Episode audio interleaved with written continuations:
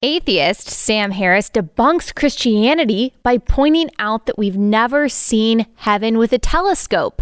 Women who joke flippantly about their abortions reveal an uncomfortable fact. Not all women who get abortions are victims.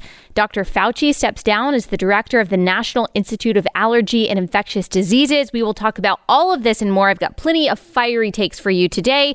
This episode, as always, is brought to you by our friends at Good Ranchers. Go to goodranchers.com/Allie. That's goodranchers.com/Allie.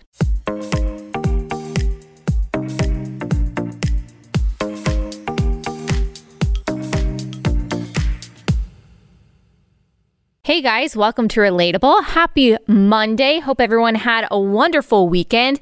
All right, first let me touch on this Dr. Fauci story. I just heard about it a couple minutes ago.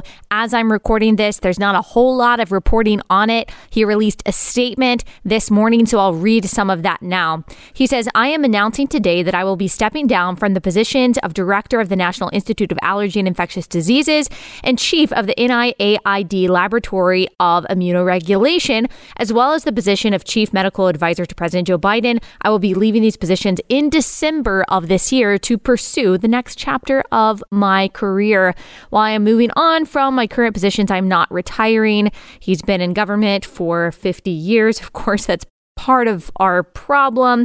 He says, "Thanks to the power of science and investments in research and innovation, the world has been able to fight deadly diseases and help save lives around the globe, except for the fact that Dr. Fauci has been wrong and in very consequential ways many times, whether it's AIDS or whether it is COVID."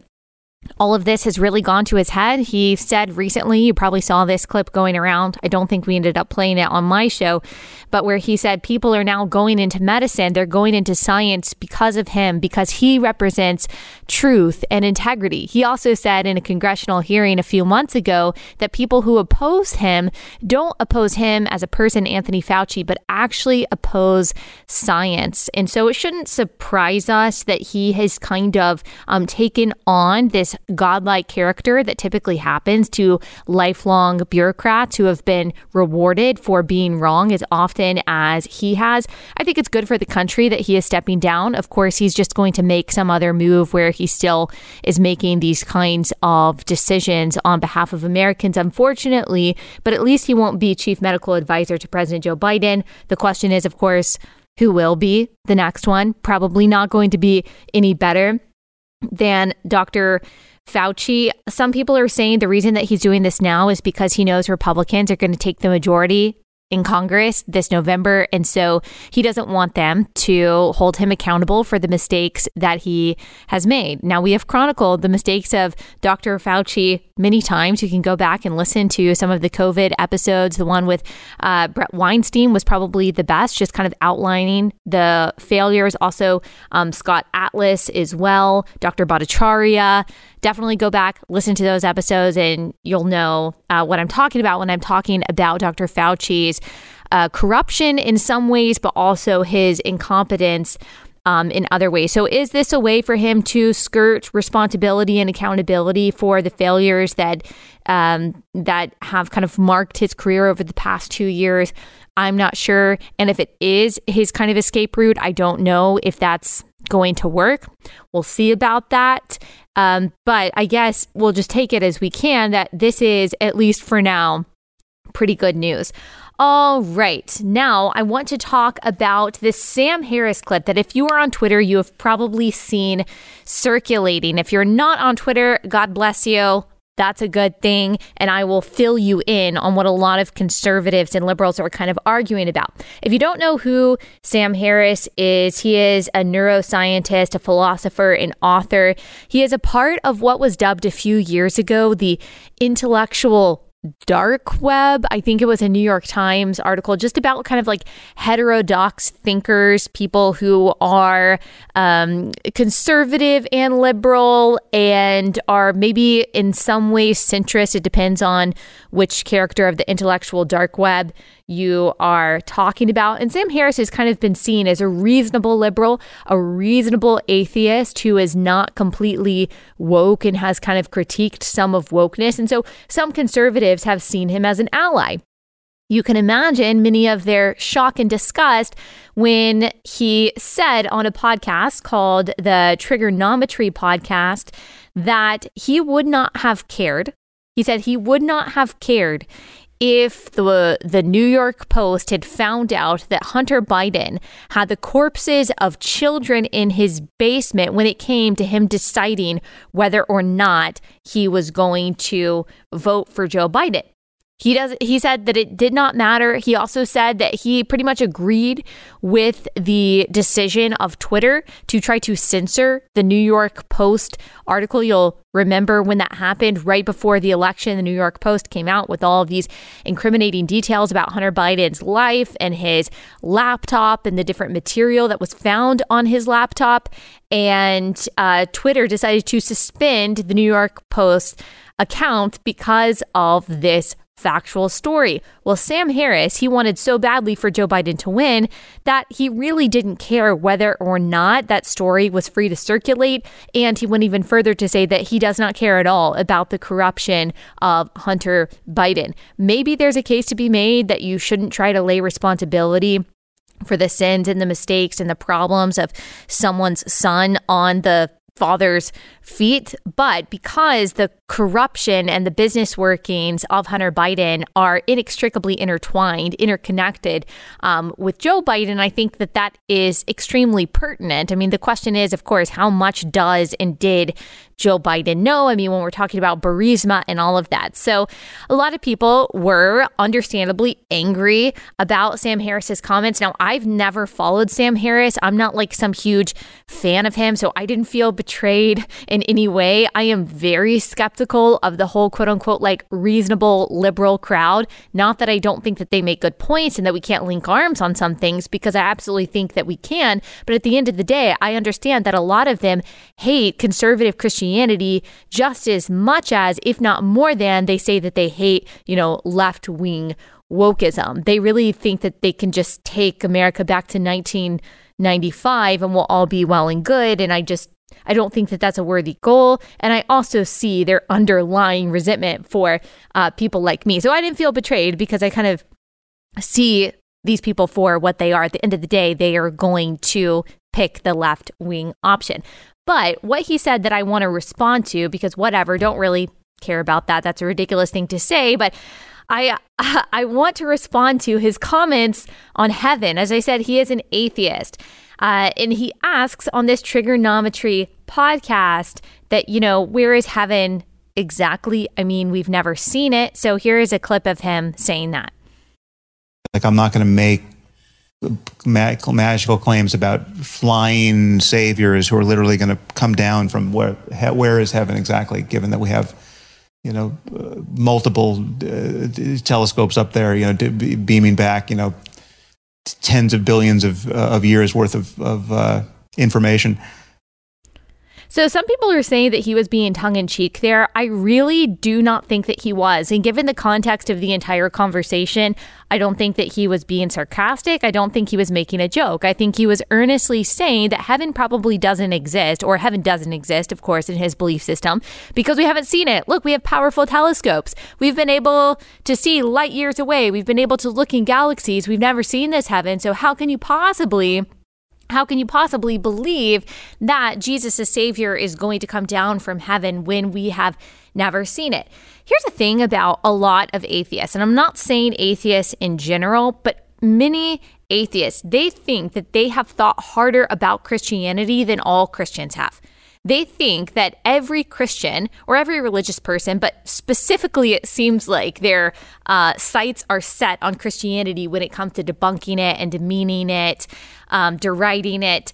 And they believe that there have been no Christian scholars who have truly wrestled with the creation of the universe, or with apologetics, or with the resurrection, or any of these like very difficult aspects of Christianity. They think that they are the first ones to have this revelation. They always think that they're the first ones to ask questions, that all of us are just accepting everything we hear without using our minds to kind of wrestle with them and work through them and come to logical and theological conclusions about them. And so he probably thought that he was making a very a very good point here. And I joked on Twitter. I said, wow, I watched this clip. I'm no longer a Christian.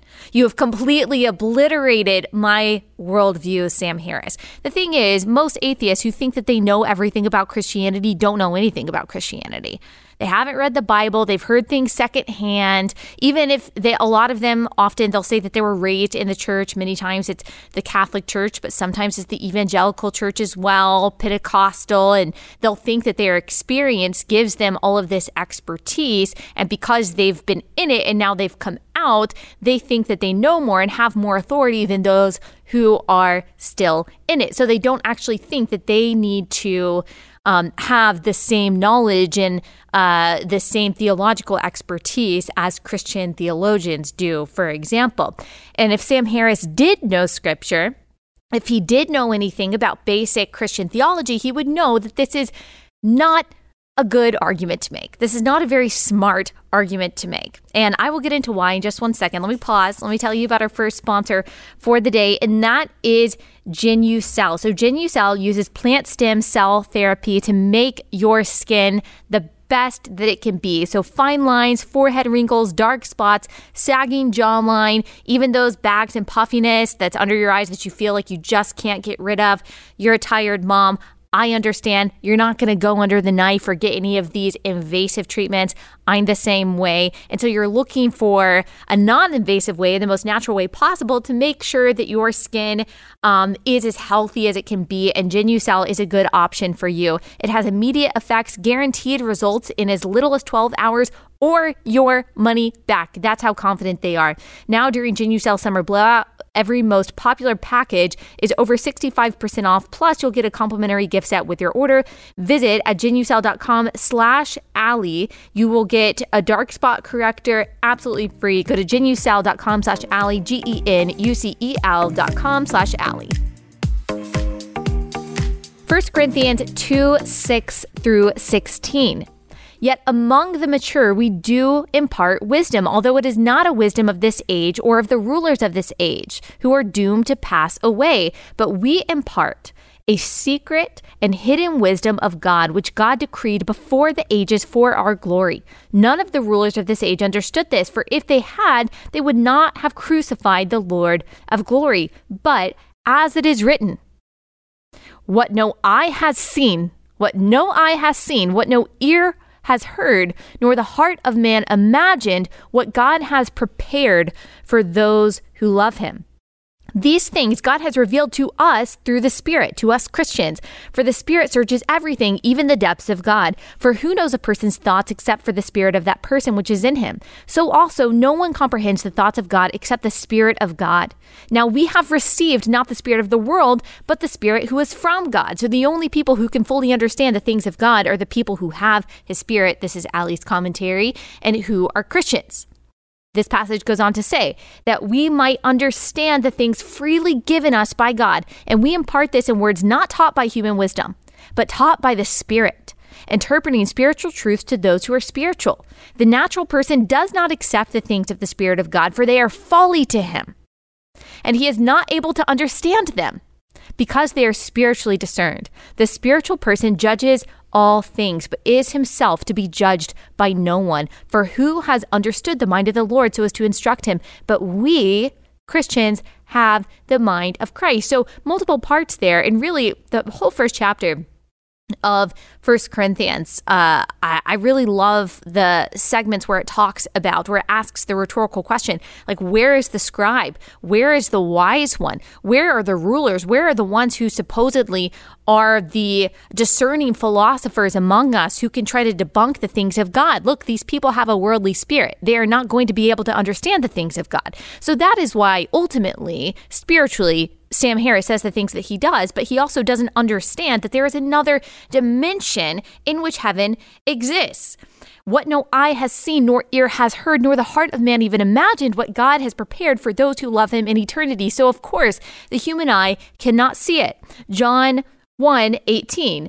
No one has ever seen God, the only God who is at the Father's side. He has made him known. 1 John 4:12 through 13. No one has ever seen God. If we love one another, God abides in us and his love is perfected in us. But we know that we abide in him and he in us because he has given us of his Spirit. So again, that Holy Spirit is necessary to understand who God is, where he is, the things of God that are just not discernible even by the smartest and the wisest people of this age. Sam Harris, I'm sure, is a very smart person. I'm sure he is a very intellectual person. I certainly don't think that he's dumb. Maybe he does even know some of Christian theology to the point to where he feels like he can debate it. I am sure that he is a thoughtful person, but at the end of the day, he lives within the spirit of the age. He is dictated by the world.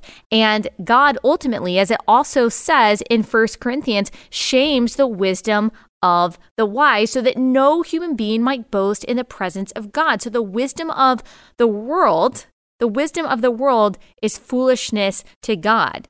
And the foolishness that the world sees as the gospel of Christ is wiser than any form of worldly wisdom.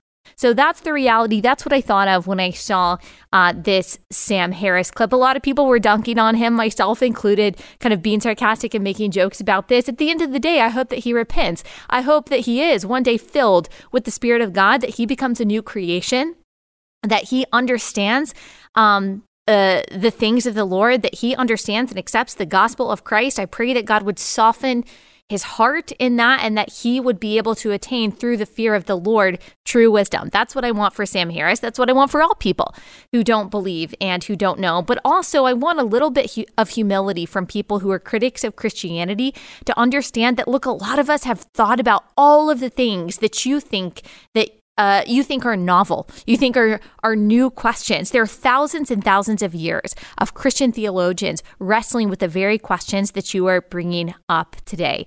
So if you truly have questions about these things, like if you truly want to know what the Christian answer is for some of the objections that you have, look back throughout history. There are many theologians who have probably addressed the questions that you have.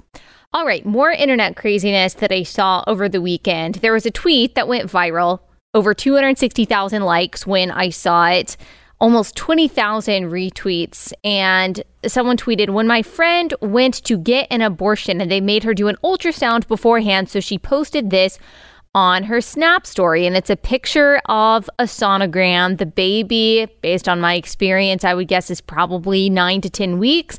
And then the caption on Snapchat in the picture says, not feeling her. And now if you're not totally familiar with like Gen Z language, she's not saying not physically feeling her. She means like, ooh, not feeling that. Like that doesn't have good vibes.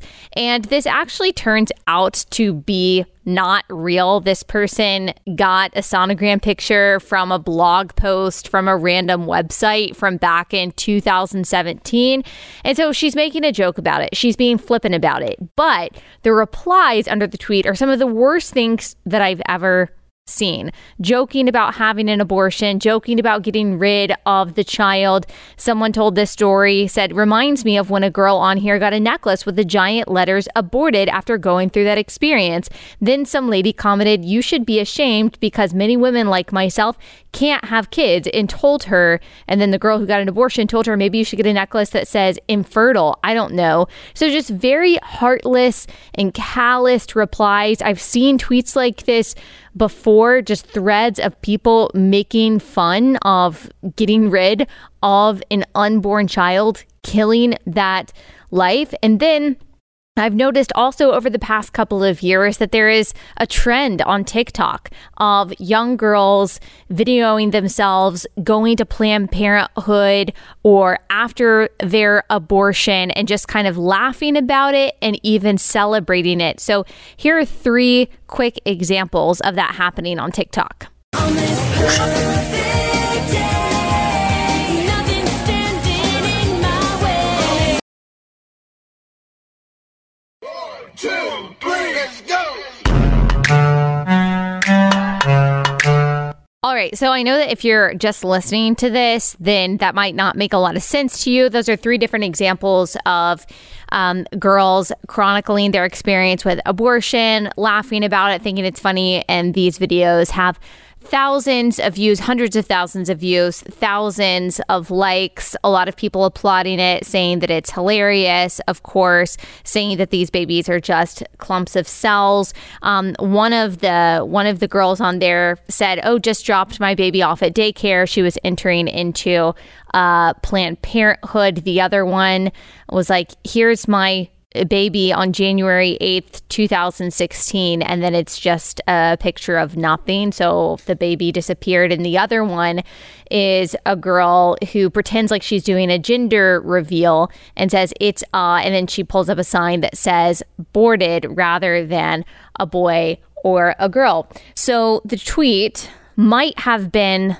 a joke, but the replies underneath it and the trend that it represents of flippantly joking about abortion is not a joke. It's real. It speaks to a real state of people's heart. And then I also saw this video that was posted by Libs of TikTok. This is two women, two podcasters talking about an abortion fetish, making an OnlyFans for abortions because some people are into that. And I'm just going to warn you, this is extremely graphic. Would not listen to this around your kids. But I think it's really important for us to at least just briefly look at what the evil is behind abortion, what the spirit is underneath the abortion movement. So here it is.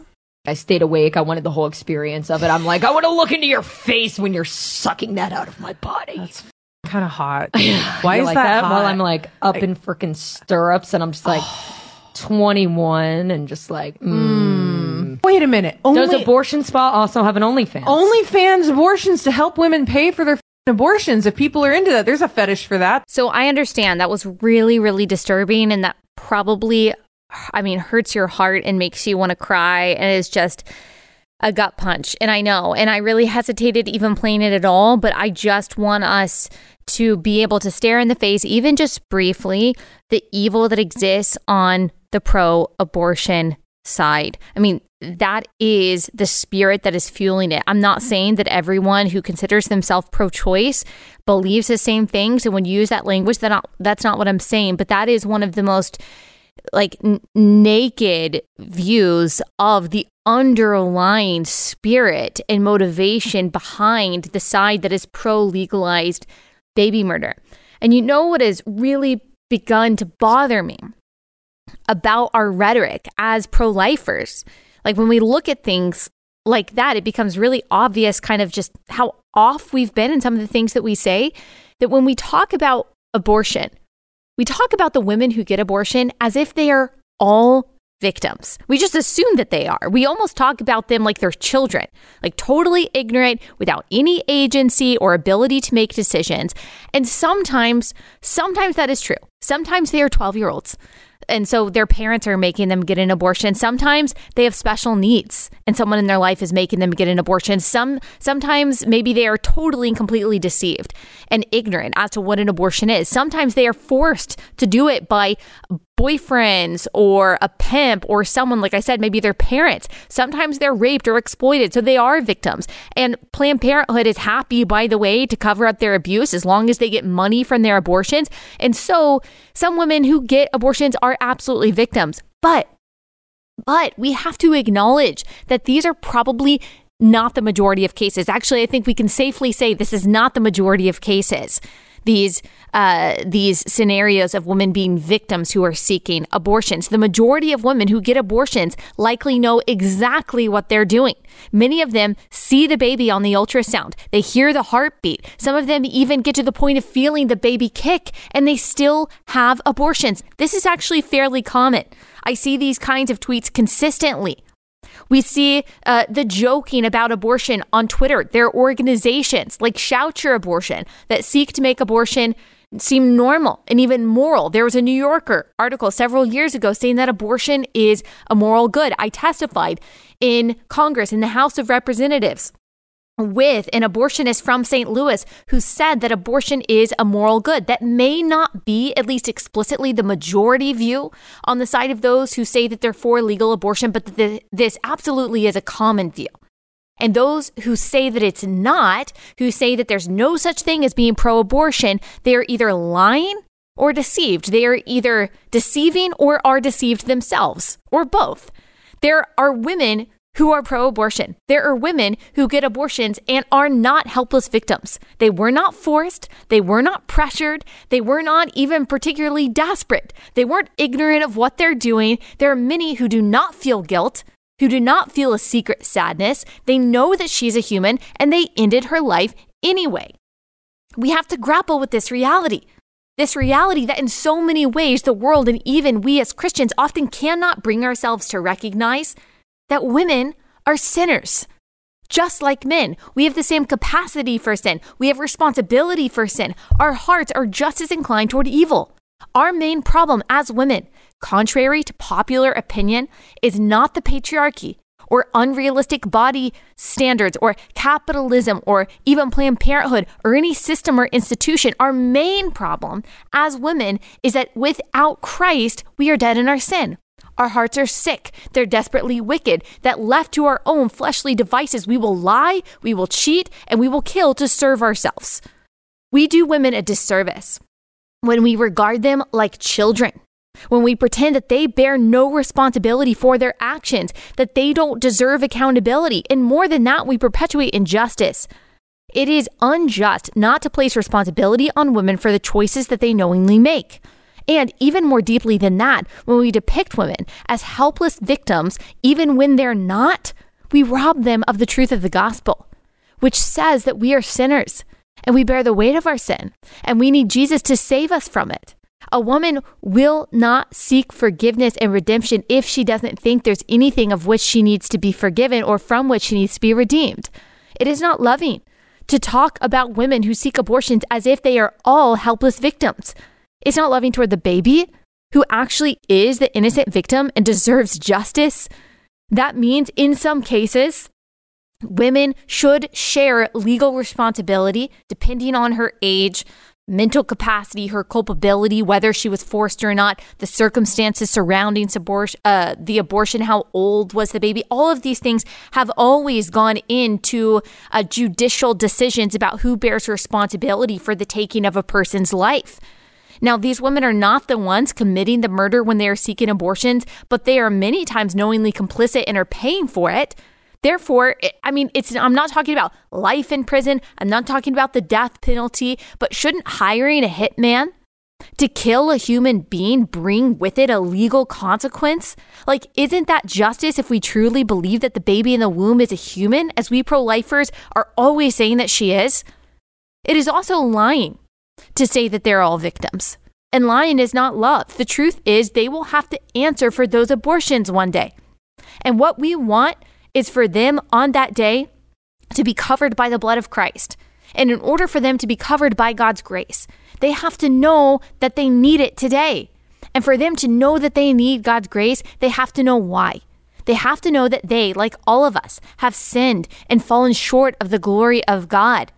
I have talked to women who have had abortions. I have cried with them. I have talked to women who are considering abortions, women who have been surprised by pregnancies when they feel like they can't make ends meet. They are kind women. Their stories have brought me to tears and have made me praise God for his mercy and his forgiveness, that he can use what Satan means for evil for his glory and our good.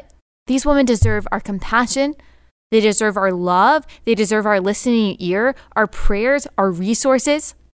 We should be doing everything we can to meet the needs of women who are pregnant and to help their families. We should greet them with open arms. We should do what pro-lifers have been doing for decades, and that is loving them and caring for them, what the church has been doing thousands of years, which is to be a refuge for the most vulnerable. All of this while knowing that the nature of the human heart is evil, and facing the tough reality that, as Romans 1:21 says, the non-believer's thinking becomes futile and their foolish hearts become darkened and calloused, and conscious evil decisions are made. Women are also capable of that. We cannot fight what is ultimately a spiritual battle against abortion if we are not willing to face the spiritual reality that women are sinners too. Satan would love nothing more than for us to think otherwise, that women have no responsibility and no agency, and therefore they don't need forgiveness of sins. Therefore, they don't need accountability. Therefore, they don't bear any culpability or responsibility. He will convince a woman that nothing is really her fault all the way to hell. And so let us say in justice, in truth, and in love, yes for the baby and for the woman, not on our watch. This is speaking the truth in love. And I just think that we as pro-lifers, as compassionate and as gentle and as loving as we rightly want to be, cannot forsake truth and justice and realize that not all women who get abortions are victims. Many of them know exactly what they're doing. And I think we should change our rhetoric and change our perspective a little bit in recognizing that and realizing that truth and talking about that truth. I think that we give women a cover when we pretend like they are not actually responsible for their actions. As I said, many women who seek abortions are victims in many ways, but many are not.